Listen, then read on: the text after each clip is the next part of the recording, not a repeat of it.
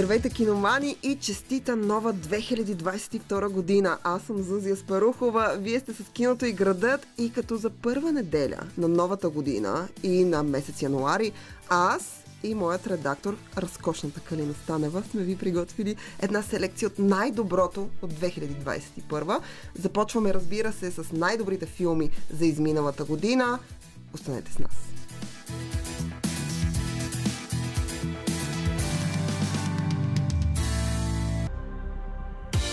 Киното и градът. Киното и градът. Киното и градът. Както вече казах, вие сте с киното и градът. Аз съм Зузия Спарухова. До мен вече е великолепната Калина Станева, горд редактор на предаването. Здравей, Калина! Здравей, честита нова година! Много ми е приятно да съм от тази страна на стъклото. Обикновено съм Най-накрая. Най-накрая. а, и така, годината беше интересна. Първа в Радио София на проекта Киното и градът, който а, върви с пълна пара и съм много щастлива от този факт и че работим заедно. Абсолютно. А, Държа да кажа, че Калина е човекът, който стои зад името Киното и градът. А, тя е а, много важна част от нашия екип. Дясна ръка, заедно с Петър Пейков, Веселин Александров, които също са част от нашия екип и стоят зад а, стъклото. Но с Калина днес и с нашия екип сме решили да направим две предавания, които са посветени на най-доброто, което сме гледали ние през изминалата 2021, а именно най-доброто в киното и най-доброто в телевизията. Първият ни брой на първата неделя от януари е посветено на най-доброто в киното. И разбира се, първият филм, с който ние ще започнем. Калина, кой е той? Дюн. The outsiders ravage our lands in front of our eyes.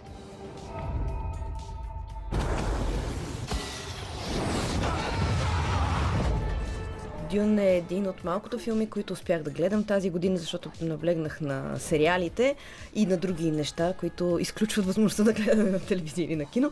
Но да, определено е впечатляващ филм. Естествено, товарен, като повечето тези суперпродукти са много, много очаквания. И очакванията към него бяха да ни щупи главите, казано на по-уличен език. А, Значи, на уличен език аз ще те попитам тогава, щупи ли твоята глава? Еми не. Не успя. Там е работата, че не успя. А, филма, имат много, филма има много достоинства, не мога да ги отрека. Едно, една визуална наслада, определено, много работено с ефекти, много, а, много така тънка, деликатна работа с цветовете, защото, както четох в едно от ревютата за филма, там пус- пустинята иг- играе роля в този филм. Тя е едно един от участниците, не просто декор на това, което се случва. Нейните пясъчни цветове сякаш са заразили всички останали кадри във филма и това много харес, ми хареса и въпреки, че има много напрегнати сцени във филма, сякаш погледа отпочива, не се напряга и се радва на това, което вижда. Истинска, как мога да повторя, естетическа наслада. Но това, което очаквах и не се случи, някакси до края, е... Ам, как да го наречем, изграждането на напрежение за мен не беше достатъчно силно в този филм и а, нещата се движеха сякаш на ръба на това да стане много напрегнато, пък не става толкова напрегнато. Аха, да стане и накрая някак си си казваш, е, това ли беше? А филма хич не е къс. Не, като време два часа и нещо. Тази, това е годината, ако мога да обобщя, така в някакъв общ а, а, контекст, това е годината на дългите филми. Ние почти нямахме филми, които да продължават под 2 часа. Може би си с, а, с едно-две дребни изключения, които ние ще споменем. Но иначе а, това са филмите, които продължаваха на 2 часа, 2 часа и половина със сигурност. И Дюн е едно такова, така както ти каза, визуално наслаждение. А, хората, които са фенове на романа на Франк Хърбърт, обаче смятат, че чисто сюжетно той е построен много добре. Съгласна съм за напрежението това, което ти каза. Спомням си, че когато гледахме филма с а, моята приятелка Стаси Айви, обсъждахме, че Абе, някак си беше много бавен, но също време с това страшно много ни хареса. Аз много харесвам каста, който е подбран много внимателно и много отговаря на това, което а, всъщност а, Франк Хърбърт е описал в а, така доста епичния си роман, който е от няколко части. И много хора смятаха, че това е арт филм, облечен като комерциално кино и че той всъщност няма да направи достатъчно добри пари в бокс офиса си, за да може да получи втора част, но тъй като около него така истерията, ако мога така да се изразя, беше доста голяма, всъщност хората А, а, студиото реши, че ще направи втори проект и той вече е одобрен и до година започват снимки. Втората част ти чакаш ли я с интерес? Ами, искам да видя дали ще а, подобри впечатлението ми от първата, със сигурност. Но когато в един филм има прекалено много а, ретроспекция и този, тези, този тип връщане на сънища, на нещо от миналото, Абстрактно, има много а, абстракции в него. които се повтарят обаче визуално и като кадри, мен лично това ме дразни. Бих направила паралел с големи малки лъжи, където по- време на целия сериал се връщаха едни кадри от едни плажове, едни спомени на една от главните героини, ако си спомнеш. И това в един момент ми дойде в повече. Ние разбрахме, че тя, тя има някаква тежка травма и, и се е случило нещо. И това, нещо такова ми, а, ми се случи в Дюн. Предвиждаме а, прекрасната Зендая. Да, Зендая, а, която очевидно има нещо общо с главния герой. Обаче тя малко ми писна в един момент. Това са си мои лични а, нали, виждания. Така. Твои лични виждания. Аз съм фен на Дюн. Калина също е фен на Дюн. Не я слушайте, че тя се опитва да бъде максимално критична и това е нещо, което аз винаги съм харесвала в нея. Само ще спомена тук, защото ние не можем да обхванем всички заглавия, които харесахме през 2021, но когато говорим за мащабни продукции, аз искам да спомена още две, които излязоха през 2021 и заслужават споменаване. Това е последната матрица, а, която се появи, която независимо дали сте харесали или не, тя просто е събитие само по себе си в киното. Ние имаме предаване посветено на нея.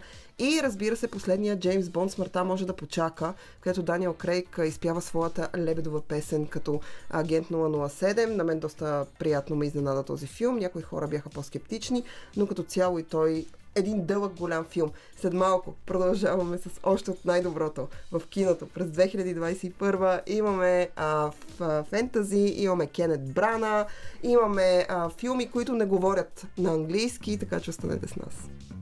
Вие сте с киното и градът, аз съм Зузия Спарухова, до мен е Калина Станева, редактор на това предаване. Може и без нея, но айде. дясна ръка моя, неизменна. И а, човекът, с който а, днес и следващата неделя ще направим една, така, един обзор на 2021 година за киното и телевизията и най-доброто, което сме гледали. Вторият филм, вече говорихме за Дюн, а, споменахме а, чудесния Смъртта може да почака, споменахме Матрицата, които са мащабни продукции, очаквани продукции. Подобно на Дюн бяха забавени заради пандемията през 2020 година и затварянето на кината и театрите. Ам, но се завърнаха с гръм и трясък, направиха добри пари в бокс офиса, което е важно за студията.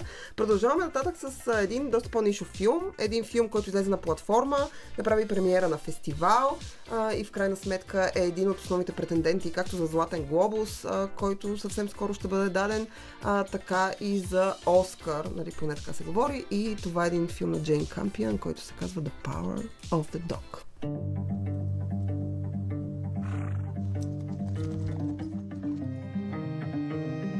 Twenty-five years since our first run together. Nineteen hundred and nothing. It's a long time.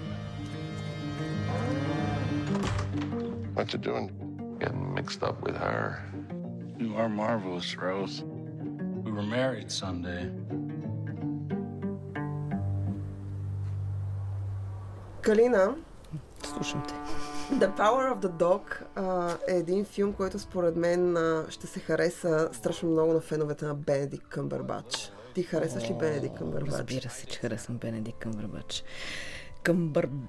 Няма такова. Къмбърбач. Да, точно. а, сега, той е абсолютен хамелеон. Гледах трейлера на The Power of Dog, филма не съм го гледала все още. В Netflix се намира, може съвсем легално да го гледате, направете го. Ще го направим. А, въпросът към, към този филм е, определят го като някаква комбинация на, между планината Броубек и някои уестърни. Доколко този филм, аз да питам тебе като специалист, е уестърн изобщо? Окей, аз не съм фен на този жанр. Нещо уестърна така и не успява да ме докосне, независимо дали участва Клинт Иствуд или Бенедикт Къмбербач, аз харесвам и двамата. Но, Джейн Кампиан, която най-вероятно може да сте гледали нейни филми, сериали, тя се беше оттеглила след като направи един сериал, антологичен Top of the Lake, който пък може да намерите в HBO. И ам, също тя се беше оттеглила за някакво а, време и The Power of the Dog е проекта, с който тя се завръща. А, и е проект, на който тя освен режисьор и сценарист е и продуцент, т.е. Netflix просто го разпространяват. А, той направи премиера на фестивала в Венеция. И а, всъщност а, историята е уестърна толкова, доколкото се развива в някакъв див запад, а, началото на... 25-та миналия- година, Да. 1925. на миналия век. Е, всъщност историята е по-скоро... Това, което аз харесах в The Power of the Dog, защото това е моя фаворит за 2021. Аз имам топ 3, в който влиза и Дюн, влиза и филма, за който ще говорим малко по-късно, но The Power of the Dog определено изпъква пред тях а, двете заради темите, които обхваща. А, тук имаме много силен психологически момент. Имаме история за двама братя, които си живеят честито и доволно в богати двама братя в една, едно голямо ранчо. Разбират се, имат служители и прочие. В мига, в който нещата се променят между тях е когато по-големият брат в лицето на Джеси Племанс, който играе другата роля, освен Бенедикт Къмбербач, решава да се ожени за една бедна така, дама, която държи гостилница малко по-в края на така, мястото, в което те живеят. Тя има и син, който изглежда, който е един леко слаботелесен, а, ужасно а, странен, странно младо момче. И а, тъй като Бенедикт Къмбербач играе персонаж, аз много харесвам персонажи, които са плътни, които са повече от това, което виждаш на пръв поглед. И всъщност Бенедикт Къмбербач играе персонаж, който ам, изглежда много суров, страшен, злобен, були, ако може да използваме тази английска дума, т.е. човек, който обича да тормози тези, които са по-слаби от него. Човек, който обича да изпъква, обича да командва, обича да е императивен. Което винаги говори за тежки травми и комплекси. Обикновено точно този тип поведение. Този тип поведение говори за травми и комплекси. А в крайна сметка в стечение на историята ние разбираме какъв е неговия проблем. И това нещо, което за мен отличава The Power of the Dog от останалите филми, за които вече говорихме и ще говорим. Преобръщането на зрителската гледна точка спрямо хората и взаи- взаимоотношенията, техните взаимоотношения, които ти гледаш. А тъй като образа на Бенедикт Къмбербач е злодей изначално, така е позициониран, така е поставен от първата минута, в която се появява. Той започва да тормози Кирстен Дънст, която също прави голямо завръщане в голям филм. Тя има номинация за Златен глобус за тази роля. Въпросната дама с доведения син. Точно така, въпросната дама с сина, която се жени за Джеси Племанс. Интересното е, че Джеси Племанс и Кирстен Дън са мъж и жена в а, реалния живот. Имат и детенце, не толкова голямо, колкото е нали, синът в а, филма. И всъщност а, образът на Бенди Къбърбач започва да налага психически тормоз а, върху тази жена, която естествено изпада в някаква криза и започва да пие. Оттам насетне обаче, тъй като нещата никога не са такива, каквито те изглеждат на пръв поглед, а, гледната точка на зрителя се обръща, той започва да вижда други нюанси от тези образи и техните взаимоотношения до мига, в който не стигаме до един абсолютно изненадващ, фатален край, който спомням си, че когато сестра ми гледа The Power of the Dog, след като я го препоръчах, тя ми каза не разбрах точно какво се случи накрая. Гледайте внимателно, не мигайте, защото има много детайли, които Джейн Кампиан поставя. Искам да кажа, че това е филм, който е мистерия. Той всъщност не е уестърн. Той не е уестърн, защото само това, че е позициониран в Дивия Запад, може би го определя като такъв. Той е психологическа драма с трилър елементи и с елементи на мистерия.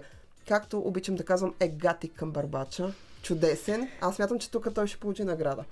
Да, между другото и за Оскари се говори като Абсолютно. И за Кирстен. Дънст, и за него, И за него, заслужават. но моята любима Елизабет Мос, доколкото виждам има роля в този филм. Какъв, каква е тя? Тя е предполагам малка. Елизабет много- Мос от история на прислужниците. Да, тя е супер малка, тъй като а, Джейн Кампиан работи с нея в а, Top of the Lake. Тя играе главната роля и всъщност тя има една, едно съвсем малко камео, ако може така го наречем, гостуване. Има една сцена в една гостилница, където хора пеят, танцуват. Тя е един от образите, които всъщност са, са там и на които Беди Къмбербач показва лошия си характер. Но отново казвам, тук големите звезди са Беди Къмбербач, безспорно Кирстен Дънст и разбира се малкия, припомни ми името, Коди Смит Макфи. Колди Смит Макфи, който е разкошен, разкошен е в тази роля. Той е едно пораснало дете, защото аз съм го гледала в Покани ме да вляза, когато той беше много малък. Тук искам само към The Power of the Dog да добавя още четири филма, които ние много харесахме. Последна нощ Сохо на Едгар Райт, The Card Counter на Питър Шрайдер, това е сценаристът на шофьор на такси, човека, който работи с Мартин Скорсезе и The Green Knife или Зеленият рицар с Дев Пател. Чудесен нишов филм на платформа. Гледайте ги, ние продължаваме след малко. Айде. Вие слушате киното и градът, аз съм Зузия Спарухова, до мен е Калина Станева, горд редактор на това предаване. С нея правим селекция на най-доброто, което сме гледали на кино Да. за 2021 година. Вече говорихме за Дюн, споменахме Смъртта може да почака, споменахме Матрицата, говорихме за The Power of the Dog на Джейн Кампиан, който е най-така очевидния носител на големи награди този сезон, а, за The Green Knife, Card Counter, Последна нощ с Охо Едгар Райт споменахме. Време е да, така да се пренесем в една така северна точка на континента, в, в един от изключително любимите ми филми за тази година. Един филм, който ме трогна а, така на смисъл сърцето ми се сви, смях се, плаках, а, бях възторгната, бях нещастна докато го гледах и е най-късия филм, който съм гледала само час и половина. Да, като стана дума за това, че филмите напоследък са доста Да. дълги. И а, само да кажа, това е филма Белфаст. Белфаст. We all have a story to tell. But what makes each one different is not how the story ends, but rather the place where it begins.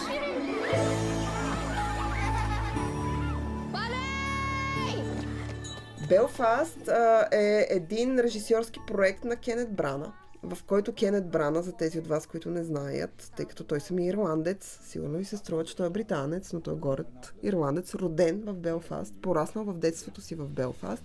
И всъщност този филм разказва, е вдъхновен. Той е вдъхновен от а, неговото детство. Той се концентрира в един конкретен момент от историята на а, така, столицата в Северна Ирлан- Ирландия, който разказва за сблъсъка между католици и протестанти.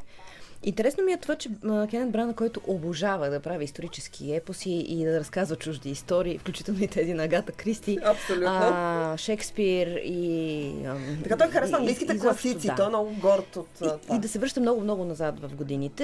Сега, след а, толкова години работа, може би над 30 а, десетилетия, откакто той е в киноиндустрията, а, се осмелява да говори за себе си и то за един конкретен момент, доколкото разбирам, въпреки че не съм гледала целия филм, но започнах го и, и, и изчетох немалко за него, а, но той е концентриран в една година. А, действието се развива в една година. И исторически разпиления на Кенет Брана, а, казвам в най-добрия смисъл на думата, в един момент прави изключително а, смел завой в кариерата, който, доколкото разбирам, и емоционален, да, който му се получава. Всъщност, винаги, когато правим нещо от сърце и е истинско, то няма как да не се усети. Това, което аз харесвам при Кенет Брана е винаги, той има отношение към това, което прави. И независимо каква история решава да режисира, той винаги гледа да го прави с отношение. Но в последните няколко години, и ти вече го спомена с Агата Кристи и с други негови проекти, той се беше концентрирал повече в правенето на комерциално кино. И като казвам комерциално кино, той прави някакви франчайзи, включително Тор, един от Торовете негова, така, под негова режисура. Освен това, Кенет Брана е човек, който играе добре, седи добре на екран и той много обича, когато режисира някакви филми, да дава и на себе си една малка роля. В случая обаче Белфаст е абсолютно изключение. В него Кенет Брана не участва. Но сърцето му участва много. Абсолютно сърцето му участва. Той е в, поне за мен, той е в образа на Бъди, който е основният тук персонаж, изигран от разкошния Джуд Хил. Искам да кажа, че Джуд Хил, а, Бъди във филма иска да се ожени за Катрина на негова съученичка, аз искам да се оженя за Бъди. Когато няма, никой няма да ми позволи. Той е някъде на около 8 в филма. Да, 8-9 годишен е, да, абсолютно. И, а, и всъщност, поне за мен, от това, което съм чела, интервюта на Кенет Брана и прочие, всъщност Кенет Брана е поместил себе си, мечтите си, вярванията си, а, нещата, които е виждал тогава, които по-късно са придобили вече съвсем различен смисъл в а, образа на Бъди. И историята за сблъсъка, в смисъл много важен сблъсък за ирландците, конфликт, който продължава много години, нали, той започва на, някъде края на 60-те. И всъщност това е един Белфаст, е един филм, който пречупва важно историческо събитие, брутално събитие, събитие с фатален край, събитие, което е донесло вреда на много хора през детски поглед. Имаме вече, поне сещам за два емблематични филма, които са правили това. Животът е прекрасен и, ам, и Джоджо Заека, които, Да. които правят този тип неща. Към Джуд Хил искам да спомена, а, че имаме Джейми Дорнан, който получи първата си номинация за Златен глобус за тази а, роля. Катарина Балф, която може би сте гледали в сериала Outlander. Джуди Денч играе е една от главните роли. Имаме разкошен актьорски състав от ирландски актьори. А, с много сърце и душа го е направил а, Кенет Брана. Той толкова гордо на всичките а, снимки от премиери на, на този филм. Той седи супер гордо, като горд баща, ухилен до уши, с неговата рижево руса коса, с целия си актьорски състав. Ам, освен това, визуално чудесен. Отново казвам, пречупен през детското, пречупен през мечтите. Черно-бял. Той, да той, започва, той започва с цветна така, а, с, а, с цветни кадри над Белфаст, минава в черно-бялата гама, когато разказва за миналото и отново се връща към цветните кадри. А, така че аз го препоръчвам на всички. Той мина на киномания у нас. А, и ако сте го изпуснали, трябва много, много, много, много да ви е яд. Поне мен би ме било яд. И към Белфаст ще спомена един филм, който направи, дигна страшен шум около себе си, макар да не е добър, чисто като кино, поне за мен не беше.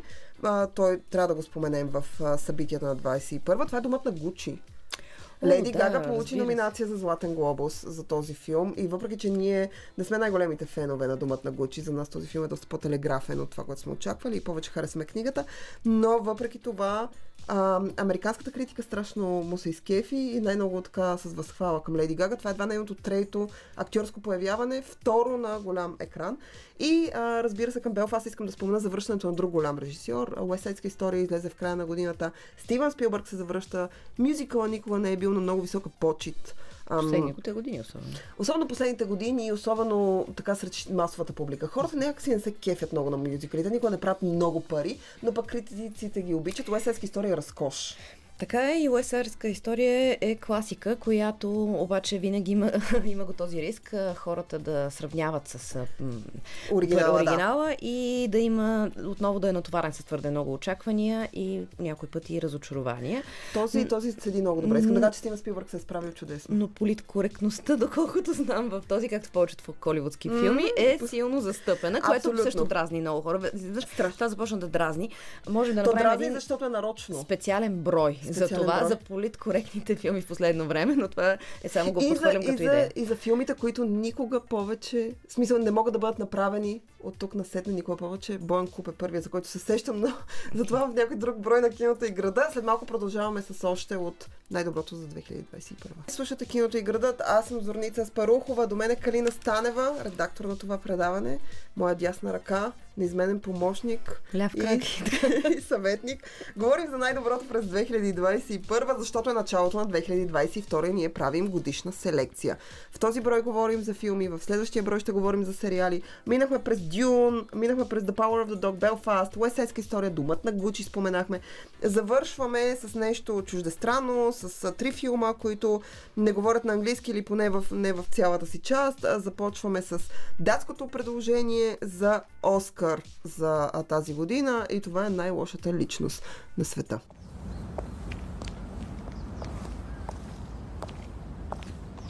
Let's go party. OK? OK, Ha det. ha det. Vi var ikke utro, da. Vi var ikke det? Vi var ikke det. Nei.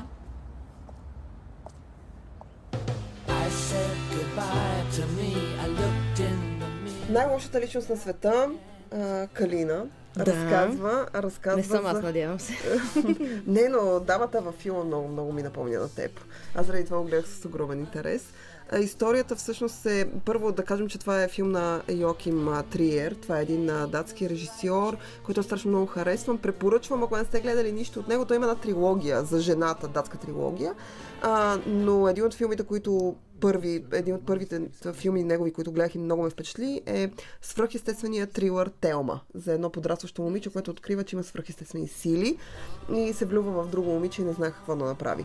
В случая с най-лошата личност на света, тук историята разказва за една ам, дама, която а, още в мига, в който зрителя се запознава с него, филм е разказан в няколко часа, но в мига, в който той се запознава с основния си персонаж, още на третата минута на зрителят му става ясно, че това е една жена, която не знае какво иска от живота. Тя не може да си избере професия, тя сменя мнението си непрекъснато и съответно това въжи и за връзките и с с мъжете. Тя започва непрекъснато да се лашка, да се чуди, дали иска да има сериозна връзка, какво да прави, с кой, как да го направи и прочее и прочее. Филма а, върви така в една непоследователна а, полемика между правилното и неправилното, между това а, да има леко фантазни елементи. Йоаким Триер, е, Триер ги обича тези неща. Има леко фантазни елементи и а, същевременно с това ти да бъдеш угоден, сериозен и ам, така да обслужиш това, което другите в крайна сметка изискват и очакват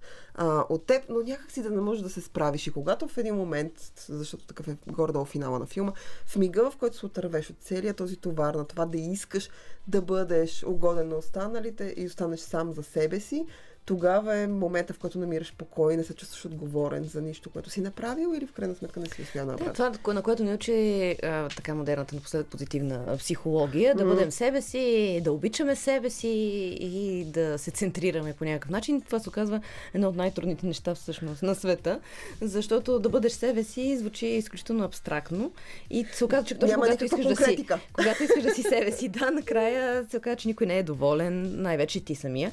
А, но да, това е голям проблем и не случайно точно в тези времена е направен подобен филм. Аз като цяло харесвам изключително много датското кино и то точно се занимава с екзистенциалните драми и кризи, както и в Another Round от миналата година. Който Така също че- беше датски филм, шведски, датски, Той е скандинавски, да, но- толкова продукция.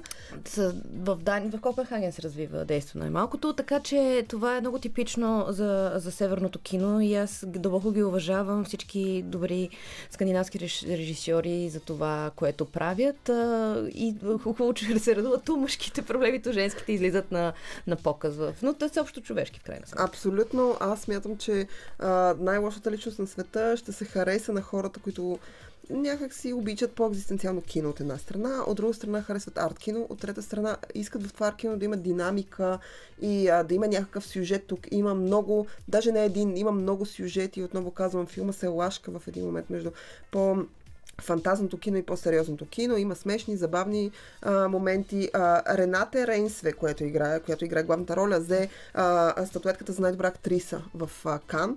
И а, за финал към този филм искам да добавя още два филма, които са копродукции, които не са а, американски. Го, а, става въпрос за Титан. Това е филма победител на фестивал в Кан където той а, грабна Златната палма и ще е предложението на Франция за Оскарите, както най-лошата личност на света, ще е предложението а, а, за, на Норвегия, всъщност на Норвегия. А пък а, и към Титан искам да спомена, Титан между другото го има онлайн. Може да се гледа, препоръчвам ви го, той е хорър, много приятна естетика, отново подобно на най-лошата личност на света, много изненадващ. И а, накрая ще спомена моя изключително любим Уес Андерсън с The French Dispatch, който говори на френски и на английски. Един тюрлюгювеч от а, всичко, което Уес Андерсън обича. Това е един от филмите, които аз очаквах страшно много тази година. Не е най-доброто от Уес Андерсън, но със сигурност заслужава да бъде споменавано, защото всеки ден, в който Уес Андерсън има нов филм, е хубав Празник. ден и е празник. Ам, с това аз, Зузия Спарухова и Калина Станева. А, ви казваме чао до следващата неделя. Междувременно може да се абонирате за нас. Има ни във Facebook и а, в SoundCloud, в Spotify. Може да изслушате онлайн, ако не успеете да ни хванете по радиото. Иначе всяка неделя след обед сме тук, за да ви информираме и да ви разказваме за най-интересното от киното. Калина заедно сега. Честита Чао! Не, нова. не честита нова година. Отново. Е, като, аз целият януари се казва честита нова година, така че затова. И пак. Едно, две, три. Три. Чао!